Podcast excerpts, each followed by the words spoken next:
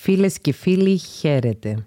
Είμαι η Θέκλα Πετρίδου και αυτό είναι το ενδέκατο επεισόδιο του podcast. Για σήμερα επέλεξα ένα θέμα το οποίο θεωρώ πως μπορεί να αφορά πάρα πολλούς ανθρώπους και θεωρώ ότι είναι ένα θέμα χρήσιμο ειδικά για Έλληνες για ανθρώπους που έχουμε μεγαλώσει με τις διδαχές και το σκεπτικό του τίμα τον πατέρα σου και τη μητέρα σου, των γονέων οι οποίοι είναι ιερά τέρατα και γενικότερα ανθρώπων που έχουμε μεγαλώσει με την οτροπία ότι οι δεσμοί αίματος είναι πιο σημαντικοί από την ψυχική και τη σωματική μας υγεία. Οι γονείς δεν είναι όλοι αξιοσέβαστοι και αξιότιμοι. Οι γονείς δεν είναι όλοι γονεϊκοί. Υπάρχουν εξαιρετικά καταστροφικοί γονείς για τα παιδιά τους. Γονείς μη γονεϊκοί.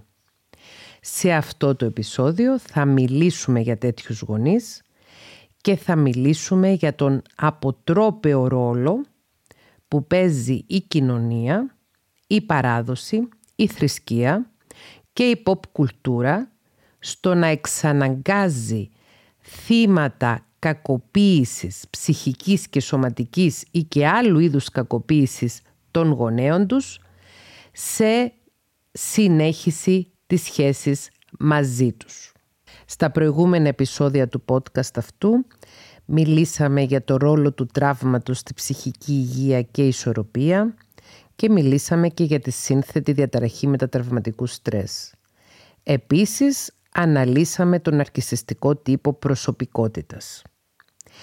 Αυτό που χρειάζεται να τονίσουμε είναι ότι κακοποιητικοί άνθρωποι άνθρωποι χωρίς ενσυναίσθηση, άνθρωποι κυριευμένοι, κατακυριευμένοι από τους εγωκεντρικές τους επιθυμίες και απαιτήσεις, το αίσθημα κυριότητας, την πλήρη έλλειψη ενσυναίσθησης και συμπόνιας προς τους άλλους ανθρώπους, δυστυχώς γίνονται γονείς. Ναι, ναρκισιστικοί τύποι προσωπικότητας, άνθρωποι με ναρκισισμό, γίνονται γονείς.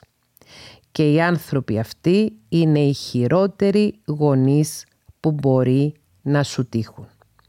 Γιατί οι άνθρωποι οι οποίοι δεν έχουν ενσυναίσθηση, δεν νοιάζονται για τους άλλους και θεωρούν ότι μόνο το πώς νιώθουν οι ίδιοι είναι σημαντικό και μόνο τα δικά τους θέλω είναι σημαντικά και ότι άλλοι άνθρωποι είναι ασήμαντοι ή εργαλεία διαχείρισης των συναισθημάτων τους, των αδιαχείριστων τραυμάτων τους. Ε, ανατρέξετε στο επεισόδιο για τον αρκισισμό για περισσότερα γύρω από αυτό. Αυτοί οι άνθρωποι μόνο κακοποιητικοί γονείς μπορούν να γίνουν. Είναι οι γονείς αυτοί οι οποίοι θα φθονήσουν τα παιδιά τους, θα ζηλέψουν τα παιδιά τους, είναι οι γονείς οι οποίοι θα είναι υπερπροστατευτικοί με τα παιδιά τους αλλά δίνοντας έμφαση στην εξωτερική εικόνα των παιδιών τους και πώς αυτή αντανακλά στη δική τους εικόνα.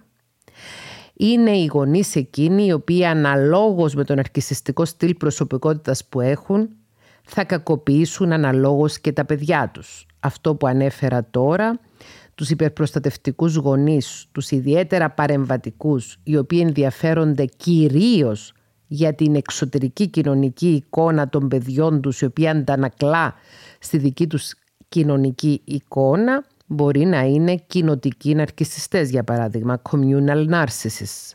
Οι άνθρωποι αυτοί οι οποίοι παρουσιάζονται στην κοινωνία ως εξαιρετικά φιλάνθρωποι, ως σπουδαίοι άνθρωποι, ως άνθρωποι οι οποίοι παράγουν κοινωνικό έργο και φιλανθρωπία, οι οποίοι στην πραγματικότητα τα κάνουν όλα αυτά, ούτως ώστε να έχουν μια καλή κοινωνική εικόνα προς τα έξω και να κρύψουν έτσι με ένα όμορφο εξωτερικό περιτύλιγμα την ασχήμια της ναρκισιστικής τους προσωπικότητας.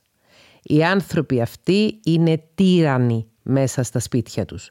Μπορεί να μην προβαίνουν σε πράξεις κακοποίησης οι οποίες να μπορούν να είναι εύκολα ανοιχνεύσιμες όπως τη σωματική κακοποίηση, τη σεξουαλική κακοποίηση αλλά μπορεί να προβαίνουν συστηματικά σε αδιόρατη ψυχική κακοποίηση των οικείων τους και των παιδιών τους εφόσον είναι γονείς.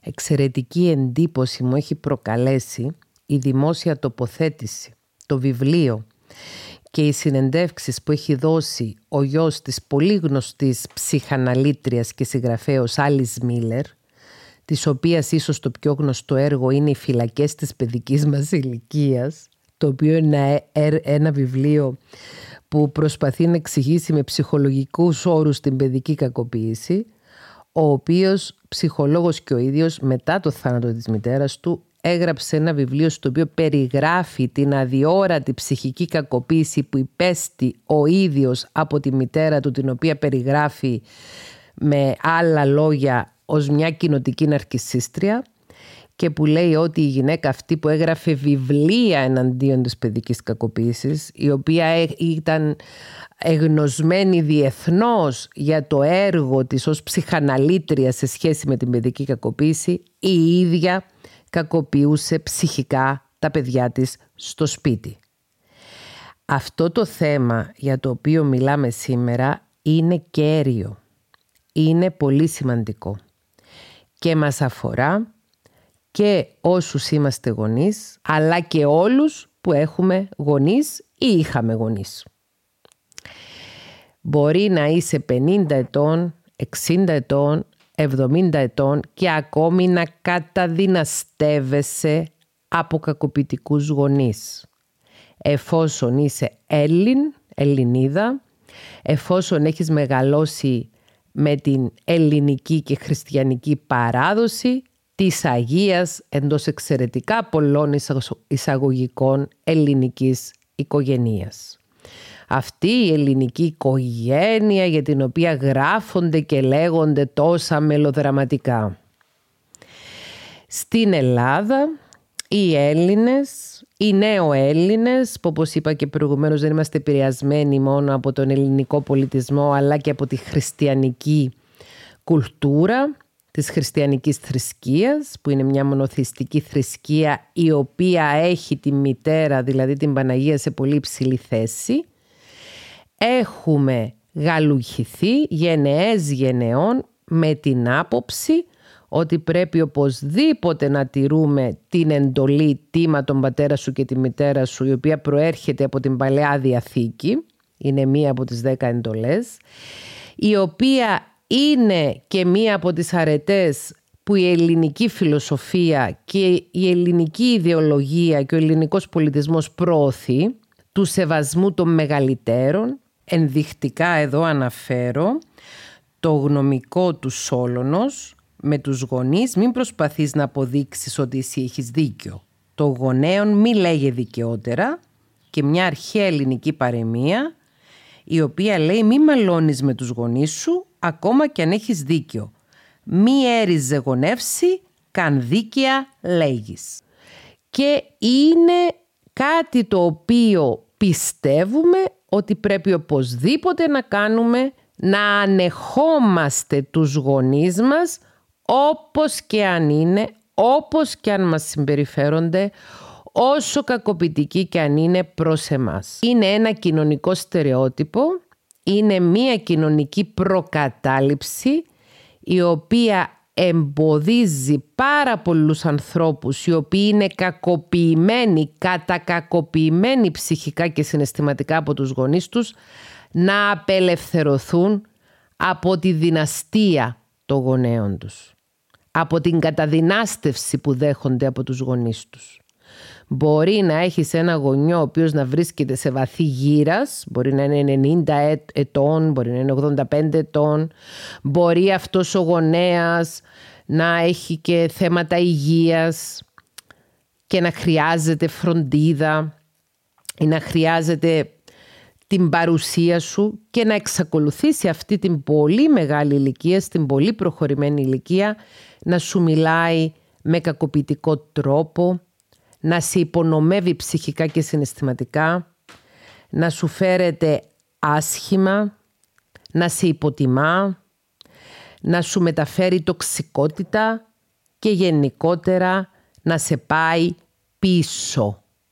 Οτιδήποτε μας τραυματίζει ψυχικά, οποιαδήποτε συμπεριφορά μας πληγώνει, μας πάει πίσω. Πού πίσω; Στη σωρία των τραυμάτων που έχουμε μαζέψει μεγαλώνοντας.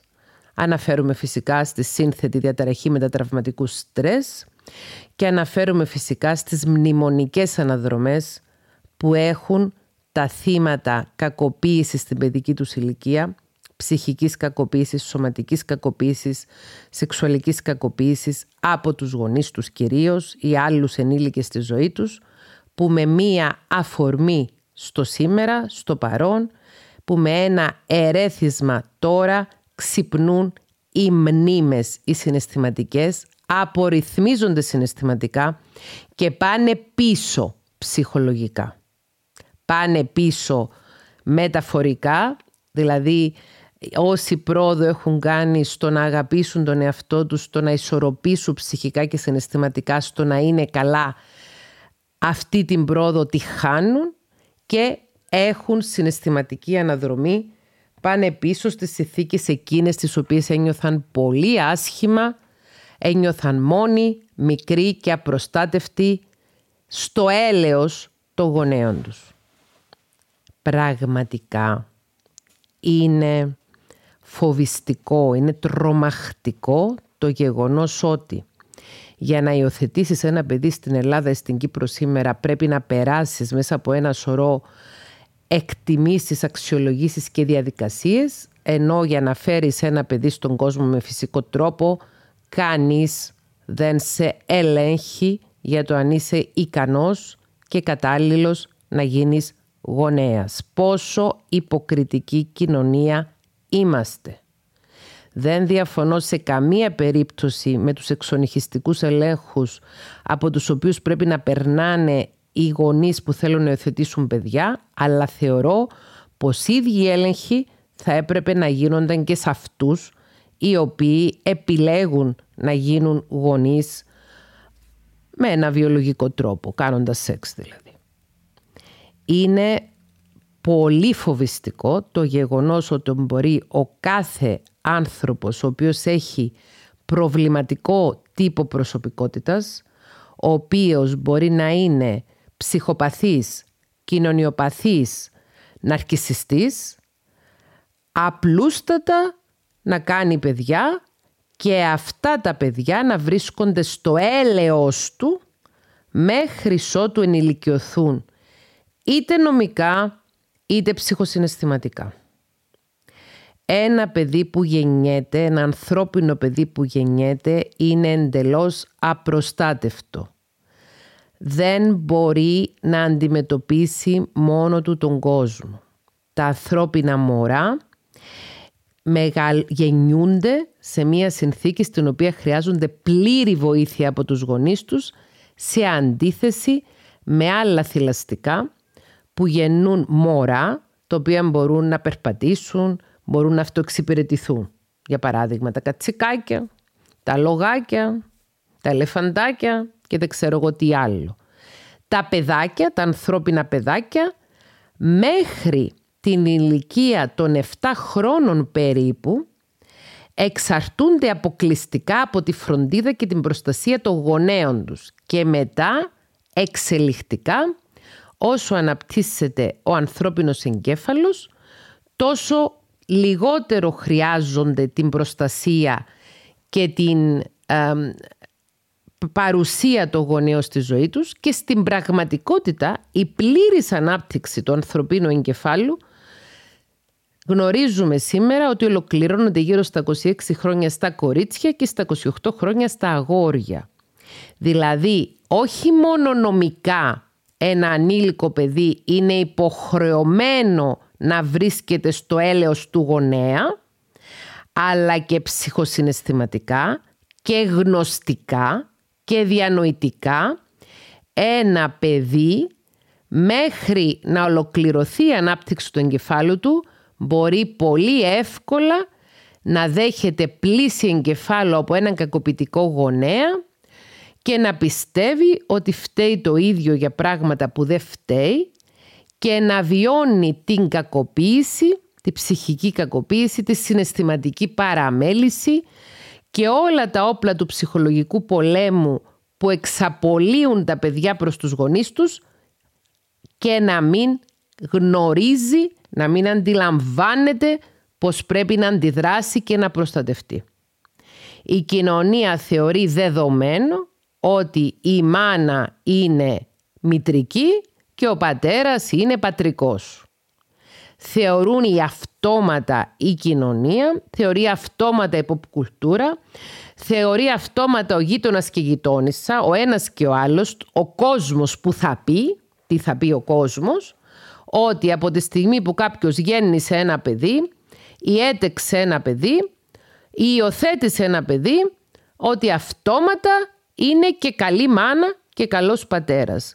Είμαι η Θέκλα Πετρίδου, είμαι ψυχολόγος, είμαι 48 ετών, είμαι κόρη, είμαι μητέρα και θέλω να σας διαβεβαιώσω πως το να είσαι μητέρα ή το να είσαι πατέρας αυτό δεν σε κάνει αυτόματα καλό γονιό.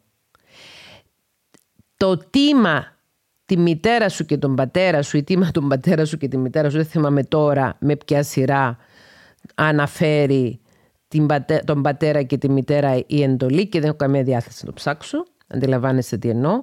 Αυτό το σκεπτικό ότι οι γονείς αξίζουν σεβασμού no matter what, ό,τι κακό και μας έχουν προκαλέσει, είναι ένα σκεπτικό το οποίο εγκλωβίζει εκατομμύρια ανθρώπους στον πλανήτη, όχι μόνο στην Ελλάδα και στην Κύπρο, εκατομμύρια ανθρώπους σε κακοποιητικές σχέσεις διαβίου.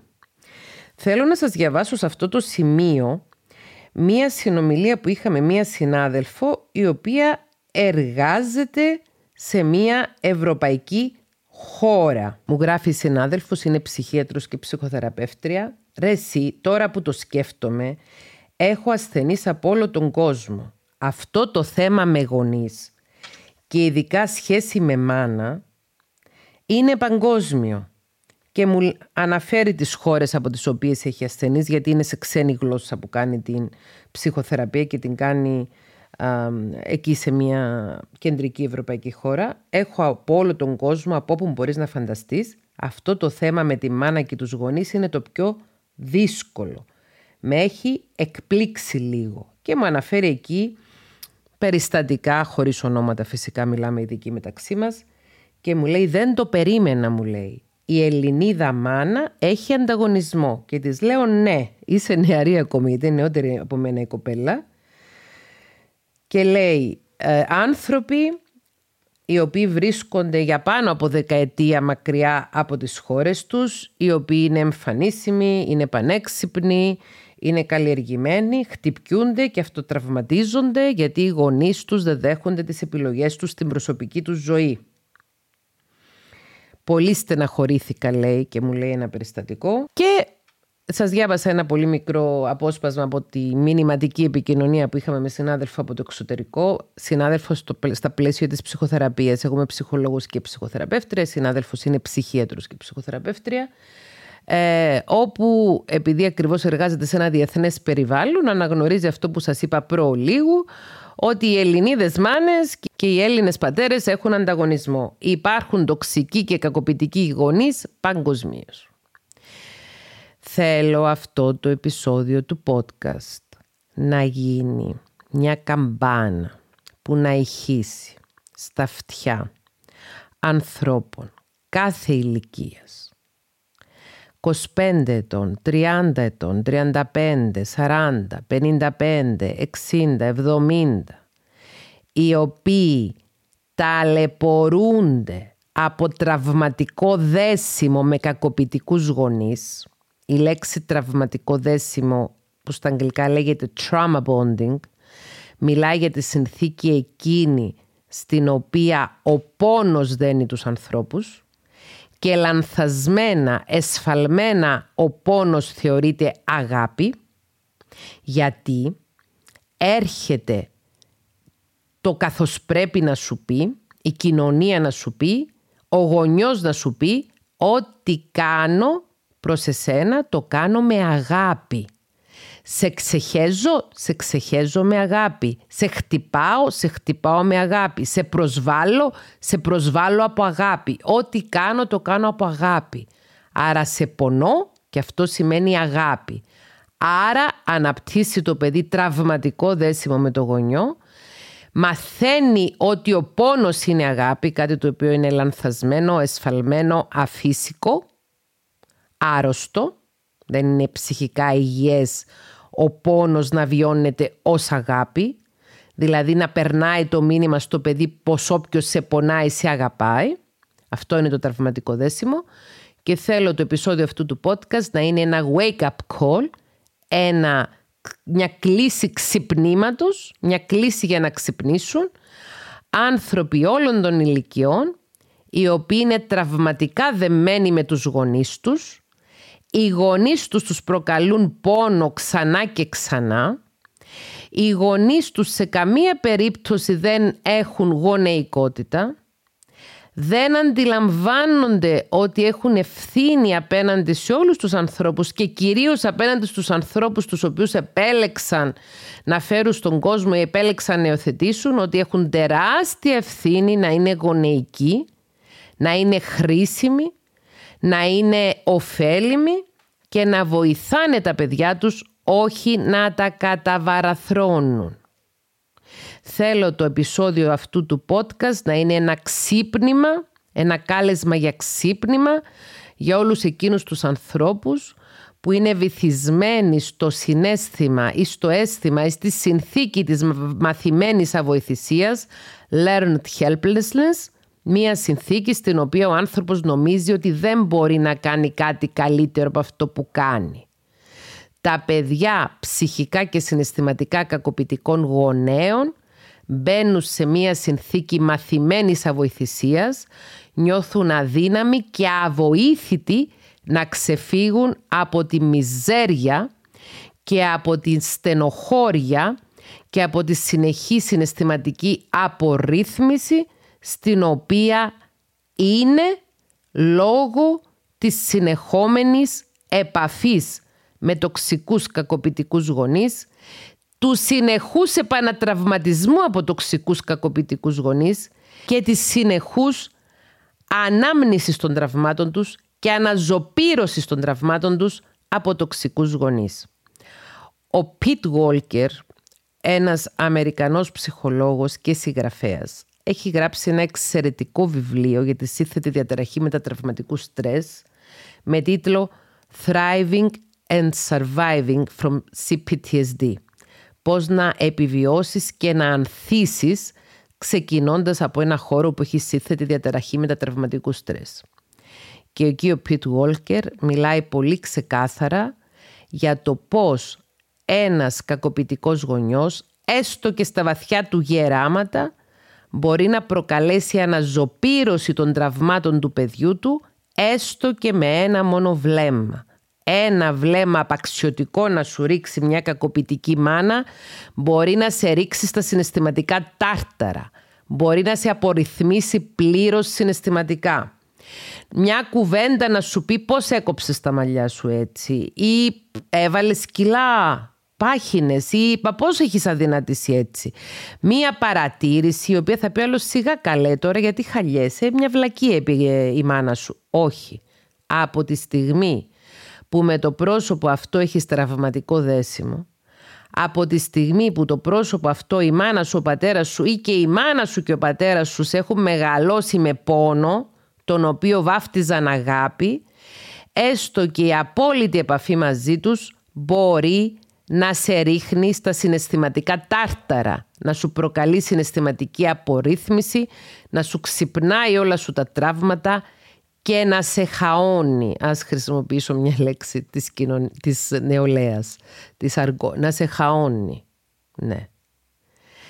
Τίμα τον πατέρα σου και τη μητέρα σου. Τι κι αν ο πατέρας σου και η μητέρα σου σε έχουν προσβάλει κατ' επανάληψη; Τι κι αν ο πατέρας σου και η μητέρα σου σου έχουν ρίξει την αυτοεκτίμηση σου στα πατώματα; Τι κι αν ο πατέρας σου και η μητέρα σου δεν νοιάστηκαν ποτέ για το πώς πραγματικά νιώθεις; Τι κι αν ο πατέρας σου και η μητέρα σου ήταν ψυχροί, απόμακροι, συναισθηματικά παραμελητικοί; Τι κι αν ο πατέρας σου και η μητέρα σου σε χρησιμοποιούσαν σαν σάκο του box; Τι κι αν ο πατέρας σου ή η μητέρα σου σε εργαλειοποιούσα για να εκδικηθούν ο ένας τον άλλο; Τι κι αν ο πατέρας σου ή η μητέρα σου δεν νοιάστηκαν ποτέ για το πώς πραγματικά νιώθεις, αλλά μόνο για το να ικανοποιούνται οι δικές τους επιθυμίες και ανάγκες; Όχι, εσύ πρέπει να τους τιμήσεις γιατί είναι ο πατέρας σου και η μητέρα σου.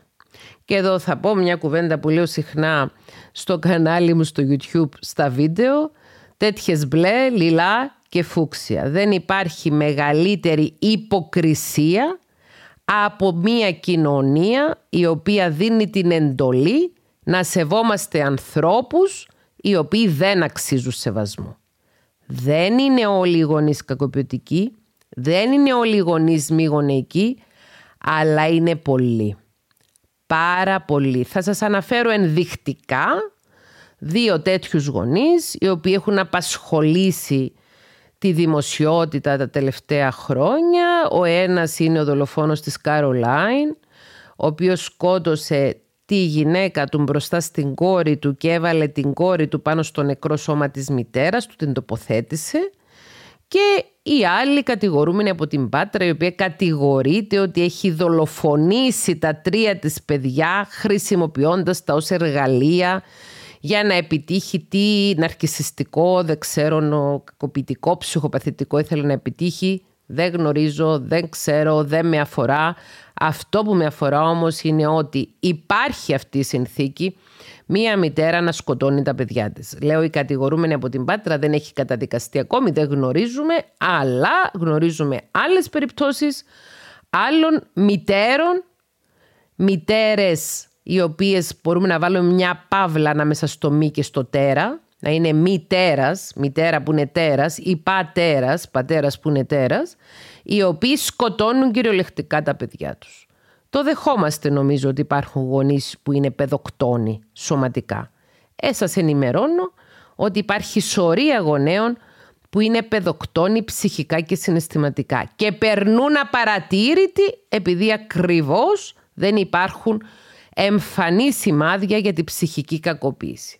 Η ψυχική κακοποίηση είναι αδιόρατη, ξεκινάει μέσα από τις οικογένειες και ο λόγος για τον οποίο μεγαλώνουμε και εξελισσόμαστε στο να γινόμαστε εύκολα θύματα κακοποίησης από άλλους ανθρώπους είναι γιατί έχουμε εκπαιδευτεί μέσα στην οικογένειά μας η οποία τελικά είναι φυτόριο βίας, φυτόριο πόνου, φυτόριο τραύματος αντί ένα φυτόριο αγάπης, ένα θερμοκήπιο ζεστής αγκαλιάς, αποδοχής και γονεϊκότητας υπάρχουν πολλές οικογένειες τέτοιες οι οποίες δίνουν τη χειρότερη κληρονομιά που μπορούν να δώσουν στα παιδιά τους. Δεν υπάρχει χειρότερο βάρος να δώσεις στο παιδί σου από το να του διδάξεις τον πόνο για αγάπη, από το να του μάθεις πως αυτός που σε αγαπάει είναι αυτός που σε φτύνει, είναι αυτός που σε ε, πληγώνει συναισθηματικά, είναι αυτός που σου φέρεται άσχημα,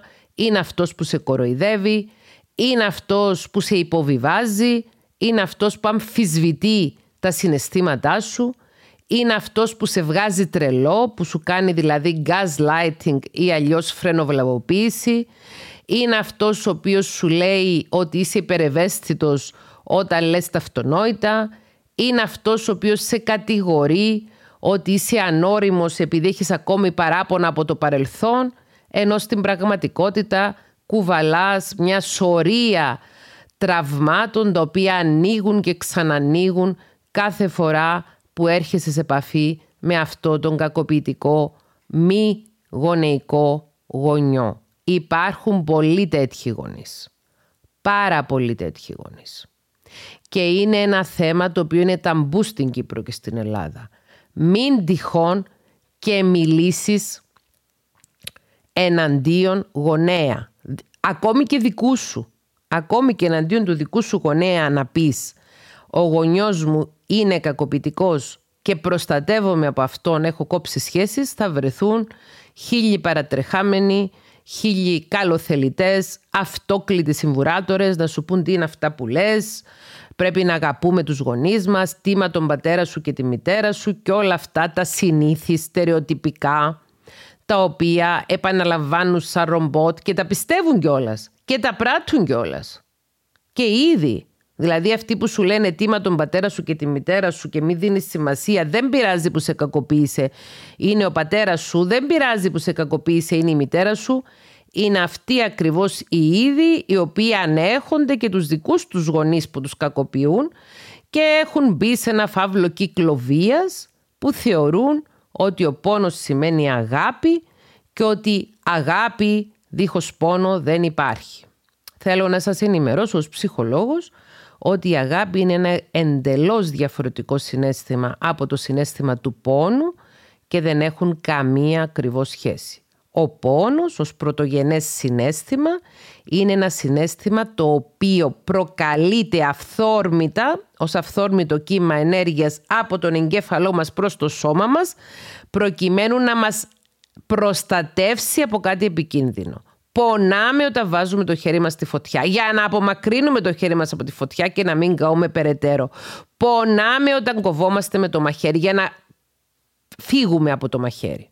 Αν για παράδειγμα καθαρίζουμε ένα φρούτο και εμείς κατά λάθος έχουμε στρέψει τη λεπίδα του μαχαιριού προς το δέρμα μας, ο πόνος που νιώθουμε με το που αγγίζει το μαχαίρι το δέρμα μας αποτρέπει από το να το αφήσουμε το μαχαίρι να πάει παρακάτω.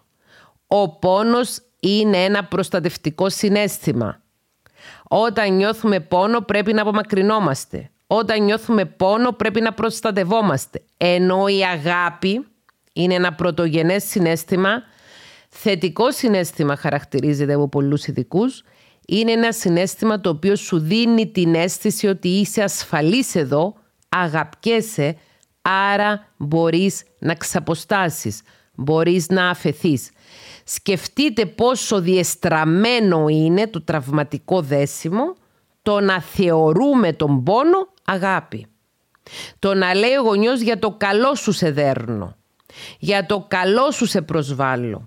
Για το καλό σου σου λέω ότι δεν κόβει το μυαλό σου για να μην πάρουν τα μυαλά σου αέρα. Για το καλό μου, για το καλό μου το τραγουδί του Παπακοσταντίνου το γνωρίζετε.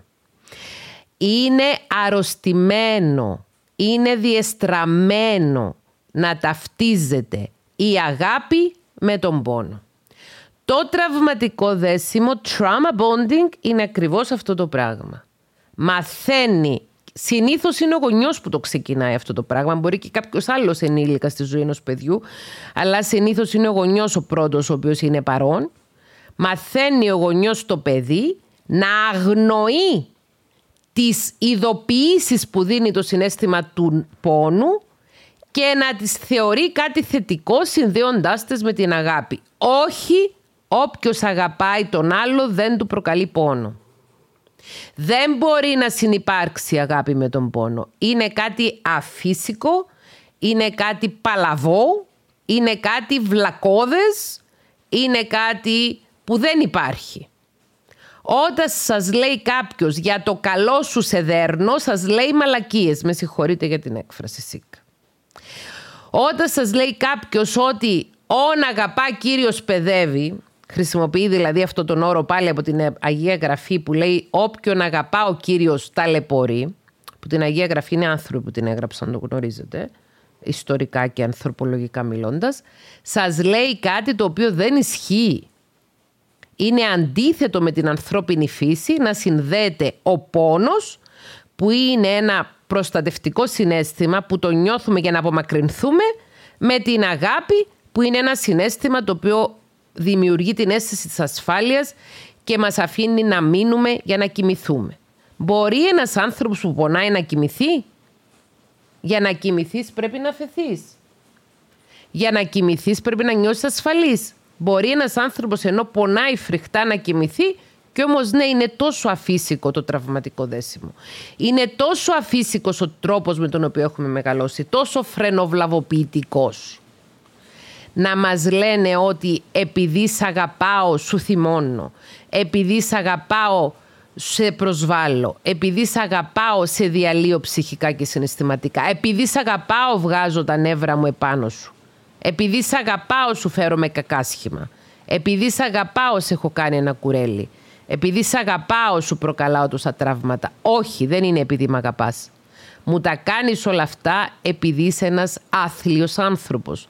Μου τα κάνεις όλα αυτά επειδή είσαι ένας άνθρωπος πνευματικά τεμπέλης. Ένας άνθρωπος ο οποίος δεν παίρνεις τον εαυτό σου να το φτιάξεις. Δεν πας σε ένα ψυχολόγο να κάνεις ψυχοθεραπεία. Δεν πας σε ένα ψυχίατρο να σου γίνει διάγνωση αν έχεις κατάθλιψη να πάρεις την ανάλογη θεραπεία. Αν έχεις κάποια άλλη ψυχική διαταραχή να πάρεις την ανάλογη θεραπεία.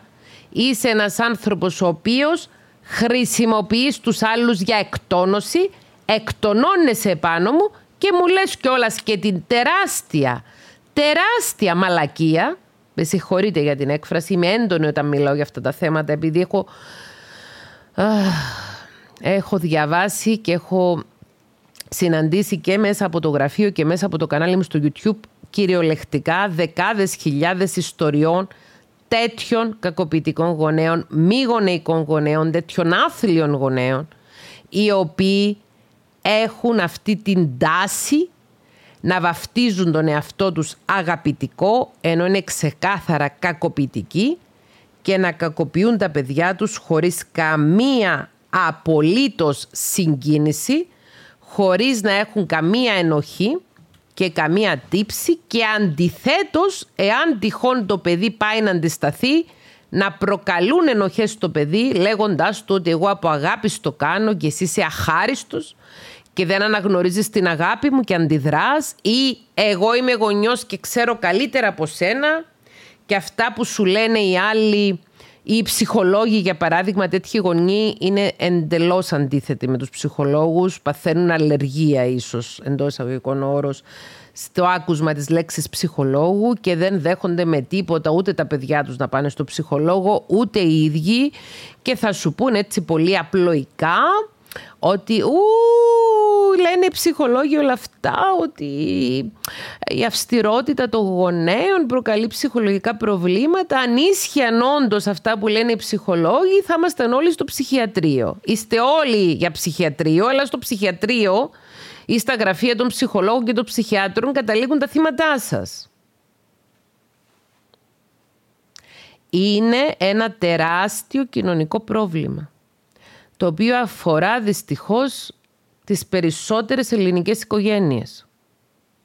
Γονείς μη γονεϊκοί, γονείς ακατάλληλοι για να γεννήσουν και να μεγαλώσουν παιδιά. Γονείς ακατάλληλοι για να υιοθετήσουν και να μεγαλώσουν παιδιά. Οι οποίοι όμως προβαίνουν σε αυτή την πράξη έχοντας πλήρη άγνοια ευθύνης και η κοινωνία παραδίδει ή αφήνει τα παιδιά στα χέρια αυτών των ανθρώπων χωρίς καθόλου να προστατεύει τα πιο ευάλωτα μέλη της κοινωνίας μας. Μου αρέσει που σηκώνεται η τρίχα μας, μου αρέσει που αναστατωνόμαστε όλοι όταν ακούμε για καταφανή παιδική κακοποίηση, το ίδιο όμως θα έπρεπε να νιώθουμε και για την αδιόρατη ψυχική κακοποίηση. Ναι, η κορονίδα των ψυχικών τραυμάτων είναι η σεξουαλική κακοποίηση, αλλά και η ψυχική κακοποίηση, η οποία επιτυχάνεται με τα όπλα του ψυχολογικού πολέμου, δεν πάει πίσω. Καθόλου όμως, ε, καθόλου. Το 2018 έγραψα ένα βιβλίο με τίτλο «Ψυχολογικός πόλεμος». Στο βιβλίο εκείνο περιγράφονται αρκετά από τα όπλα του ψυχολογικού πολέμου. Ο όρος ψυχολογικός πόλεμος έχει να κάνει με τη ψυχική κακοποίηση, η οποία όπως έχω αναφέρει και προηγουμένως είναι αδιόρατη και χρειάζεται να εκπαιδευτούμε πάνω στο τι συνιστά ψυχική κακοποίηση, ώστε να την αναγνωρίζουμε όταν μας συμβαίνει και να αμυνόμαστε απέναντι σε αυτήν. Ένα από τα κεφάλαια του βιβλίου αυτού αναφέρεται στο gaslighting, που μια επιτυχής μεταφορά του όρου στα ελληνικά είναι ο όρος φρένοβλαβοποίηση, που σημαίνει με απλά λόγια όταν κάποιος προσπαθεί να μας βγάλει τρελούς και να μας κάνει να πιστέψουμε ότι είμαστε τρελοί. Να αρχίζουμε να αμφιβάλλουμε για την αντίληψη μας, για την ευφυΐα μας, για τη μνήμη μας, αυτά που θυμόμαστε και ούτω καθεξής. Και δεν είναι καθόλου τυχαίο που η λέξη της χρονιάς για το 2022 παγκοσμίως ήταν η λέξη gaslighting. Η λέξη gaslighting προέρχεται από ένα θεατρικό έργο το οποίο μεταφέρθηκε στη δεκαετία του 40 και στη μεγάλη οθόνη με τον αντίστοιχο τίτλο Gaslight, φως του γκαζιού και με λίγα λόγια στην ιστορία αυτή μία νεαρή κοπέλα παντρεύεται έναν απατεώνα ο οποίος προσπαθεί να τη βγάλει τρελή και όταν τρεμοπαίζουν τα φώτα του γκαζιού στο σπίτι εκείνο στο Λονδίνο, επειδή αυτός ανεβαίνει κρυφά στη σοφίτα για να ψάξει κάτι να κλέψει και του λέει τρεμοσβήνουν τα φώτα, κάτι συμβαίνει, αυτός τη βγάζει τερλή και της λέει το φως του γκαζιού είναι μια χαρά. Λοιπόν, οι τοξικοί γονείς, οι ναρκισιστικοί γονείς, οι κακοποιητικοί γονείς αρνούνται αρνούνται το γεγονός ότι έχουν κακοποιήσει τα παιδιά τους και τα βγάζουν τρελά. Πάρα πολύ συχνά θα αρνηθούν ότι τα γεγονότα έγιναν έτσι όπως τα θυμάστε. Μπορεί να θυμάστε πολύ καλά ένα περιστατικό που έγινε όταν ήσασταν στην ηλικία των 6, 7, 8, 10, 13 ετών Μπορεί τα λόγια, τα κακοποιητικά που σας έχουν λεχθεί από τους τοξικούς σας γονείς να αντιχούν ακόμη στα αυτιά σας; Εάν όμως αναφερθείτε σε αυτό το περιστατικό να σου πούμε μα δεν έγιναν έτσι τα πράγματα, μα εγώ δεν θυμάμαι κάτι τέτοιο.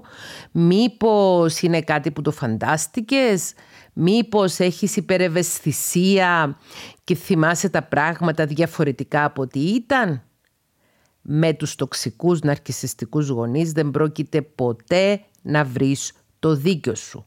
Σου κάνουν συνεχώς gaslighting, αμφισβητούν τις γνώσεις σου, αμφισβητούν τις εμπειρίες σου μαζί τους, αμφισβητούν τις αναμνήσεις από τη δική σου τη ζωή, ακυρώνουν παντελώς τα συναισθήματά σου, σε κάνουν να νιώθεις τρελός όταν βιώνεις απολύτως φυσιολογικά συναισθήματα όπως είναι ο θυμός, όπως είναι ο πόνος και όπως είναι η απέχθεια προς κάποιον που σε κακοποιεί. Ειλικρινά, είναι σοβαρότατο ψυχοκοινωνικό πρόβλημα, μακροκοινωνικό πρόβλημα και μικροκοινωνικό πρόβλημα το γεγονός ότι έχουμε μεγαλώσει με μια νοοτροπία ότι πρέπει να σεβόμαστε τους γονείς μας ανεξαρτήτως με το αν είναι γονεϊκοί γονείς ή κακοποιητικοί γονείς. Ο όρος γονεϊκοί γονείς έρχεται από το γλωσσάρι της ψυχολογίας και μιλάει για τους γονιούς εκείνους, τους γονείς εκείνους, οι οποίοι αντιλαμβάνονται τη σοβαρή ευθύνη του να είναι γονείς και αναλαμβάνουν το ρόλο τους όπως πρέπει, ως οφείλουν, ως έχει οριστεί από τη φύση, ο ρόλος του γονιού από τη φύση είναι να προστατεύει το παιδί, όχι να το κακοποιεί. Ο ρόλος του γονιού φυσικός είναι να συνδέεται ουσιαστικά με το παιδί και να του δίνει στο παιδί την αποδοχή και την αγάπη που αυτό δικαιούται και όχι να του τη στερεί παραμελώντας το συναισθηματικά. Ο φυσικός ρόλος του γονιού είναι να παρέχει ανακούφιση και προστασία στο παιδί του και όχι να επιζητά από το παιδί του να πράξει αυτό για τον ίδιο. Στο επόμενο επεισόδιο αυτού του podcast θα μιλήσουμε για μια εγκληματική τακτική που την κάνουν πολύ συχνά, που τη χρησιμοποιούν πολύ συχνά και οι Έλληνες γονείς, που είναι η γονεοποίηση των παιδιών. Δηλαδή ο γονιός να αρνείται εντελώς το ρόλο του και να βάζει το παιδί να αναλάβει το δικό του ρόλο. Η φυσική τάξη πραγμάτων προστάζει, καθορίζει ο γονιός να προστατεύει το παιδί από κινδύνους. Όχι ο ίδιος ο γονιός να είναι ο κίνδυνος που απειλεί το παιδί. Όταν συμβαίνει κάτι τέτοιο, ο γονιός να είναι κακοποιητικός, ο γονιός να αποτελεί ψυχικό κίνδυνο προς το παιδί, τότε τα συναισθήματα του θυμού, τα συναισθήματα της απέχθειας προς το γονιό είναι απολύτως φυσιολογικά και δεν πρέπει να σταματούμε να έχουμε αυτά τα συναισθήματα, δεν πρέπει να ανατρέπεται η φυσική βίωση αυτών των συναισθημάτων από κοινωνικούς κανόνες που επιτάσσουν να σεβόμαστε τους γονείς, να τιμούμε τον πατέρα μας και τη μητέρα μας, να μην συζητάμε με τους γονείς μας έστω και γνωρίζουμε ότι έχουμε δίκιο και έχουν άδικο, να μην συζητάμε για να βρούμε το δίκιο μας και ούτω καθεξής. Ένας βασικός λόγος για τον οποίο οι περισσότεροι άνθρωποι προσέρχονται στο γραφείο ενός ψυχολόγου και ζητούν ψυχοθεραπεία και βοήθεια είναι οι προβληματικές σχέσεις με τους γονείς τους οι οποίες, όπως έχουμε αναλύσει και στο επεισόδιο του podcast που μιλήσαμε για τη θεωρία της προσκόλλησης, επηρεάζουν αναπόφευκτα και τη σχέση τους με τον εαυτό τους και τους άλλους ανθρώπους στη ζωή τους. Το πρόβλημα γίνεται ακόμη πιο σοβαρό και ακόμη πιο ακανθώδες όταν ένα, ένας άνθρωπος ενήλικας ο οποίος μπορεί να έχει ήδη αντιληφθεί την τοξικότητα των γονέων του μπορεί να έχει συνειδητοποιήσει ότι είναι απολύτως φυσιολογικό, απολύτως ανθρώπινο να νιώθει θυμό και απέχθεια προς τους γονείς του, βρίσκεται στη συνθήκη που ο γονιός του ή και οι δύο του οι γονείς είναι μεγάλης σε ηλικία και χρειάζονται φροντίδα. Και έρχεται η κοινωνία και επιβάλλει πάλι ότι το σωστό παιδί, το καλό παιδί είναι αυτό που θα γεροκομίσει τους γονείς του, είναι αυτό που θα τους πάρει στο σπίτι και θα τους τα παρέχει όλα και που θα τους φροντίζει προσωπικά το ίδιο.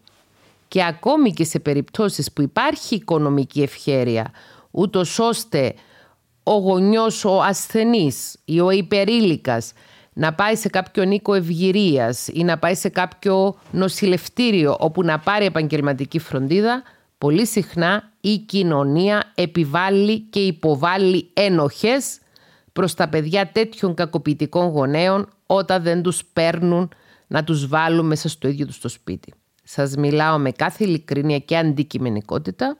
Ως ψυχολόγος έχω γνωρίσει περιστατικά και έχω βιώσει την απέραντη θλίψη του να φεύγει το παιδί πριν από το γονιό με φυσικά αίτια.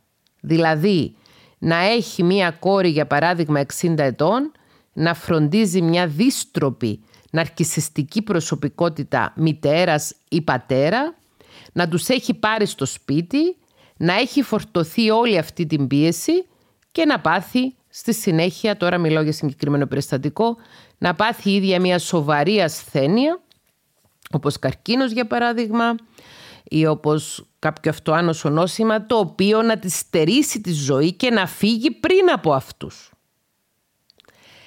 Πρέπει, κατά τη γνώμη μου πάντοτε, η Μιθέκλα Πετρίδου, είμαι ψυχολόγος, έχω αυτή τη γνώμη ότι πρέπει να διαχωρίσουμε τους γονεϊκούς γονείς από τους τοξικούς και κακοποιητικούς γονείς. Και πρέπει να διακρίνουμε ποιοι άνθρωποι αξίζουν το σεβασμό μας και ποιοι άνθρωποι όχι.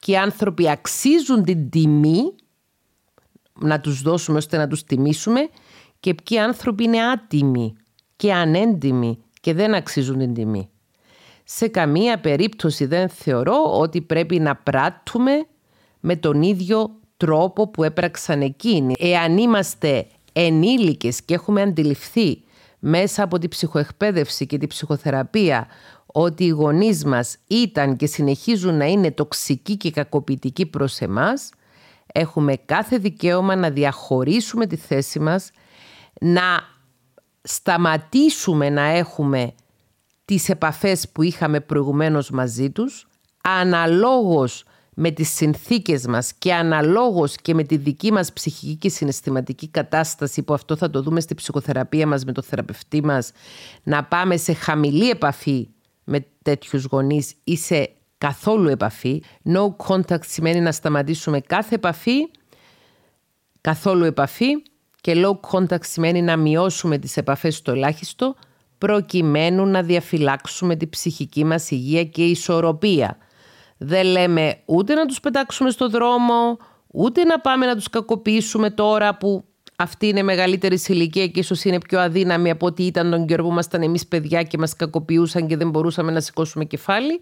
Αλλά δικαιούμαστε να προστατέψουμε τον εαυτό μας τώρα που ως ενήλικες οφείλουμε να είμαστε εμείς οι ίδιοι γονείς του εαυτού μας. Ένα κομμάτι της ψυχοσυναισθηματικής ορίμανσης και της πνευματικής εξέλιξης που έχει ένας άνθρωπος που ψυχοεκπαιδεύεται και ψυχοθεραπεύεται είναι να μπορέσει να γίνει ο γονιός του εαυτού του. Να γίνει η μητέρα του μικρού παιδιού που έχει μέσα του. Να γίνει ο πατέρας του μικρού παιδιού που έχει μέσα του. Ένας ψυχοσυναισθηματικά όριμος και ισορροπημένος άνθρωπος φροντίζει ο ίδιος τον εαυτό του και προστατεύει ο ίδιος τον εαυτό του όπως η φύση αναμένει από ένα γονεϊκό γονιό να προστατεύσει και να φροντίσει το παιδί του όχι μόνο από σωματικούς κινδύνους αλλά και από ψυχικούς κινδύνους και πολλές φορές ο ψυχικός κίνδυνος για ένα απροστάτευτο παιδί είναι ο τοξικός, αδιόρατα κακοποιητικός και ναρκισιστικός χαρακτήρας του γονέα του. Γίνοντας, θέλω να σας προσκαλέσω να επισκεφτείτε το κανάλι μου στο YouTube που μπορείτε να το βρείτε πληκτρολογώντας το όνομά μου Θέκλα ή και το επίθετο μου Θέκλα Πετρίδου. Είναι ένα κανάλι ψυχοεκπαίδευσης το οποίο περιέχει περίπου 4.000 ψυχοεκπαιδευτικά βίντεο στο οποίο περιλαμβάνονται και πολλά βίντεο στα οποία διαβάζω ιστορίες οι τηλεθεατές που βλέπουν το κανάλι και κάνουμε με βάση αυτές τις ιστορίες μια ψυχοεκπαιδευτική συζήτηση. Σας ευχαριστώ που ακούσατε και αυτό το επεισόδιο και την επόμενη φορά, όπως προείπα, θα μιλήσουμε για το ζήτημα των γονεοποιημένων παιδιών. Γεια σας!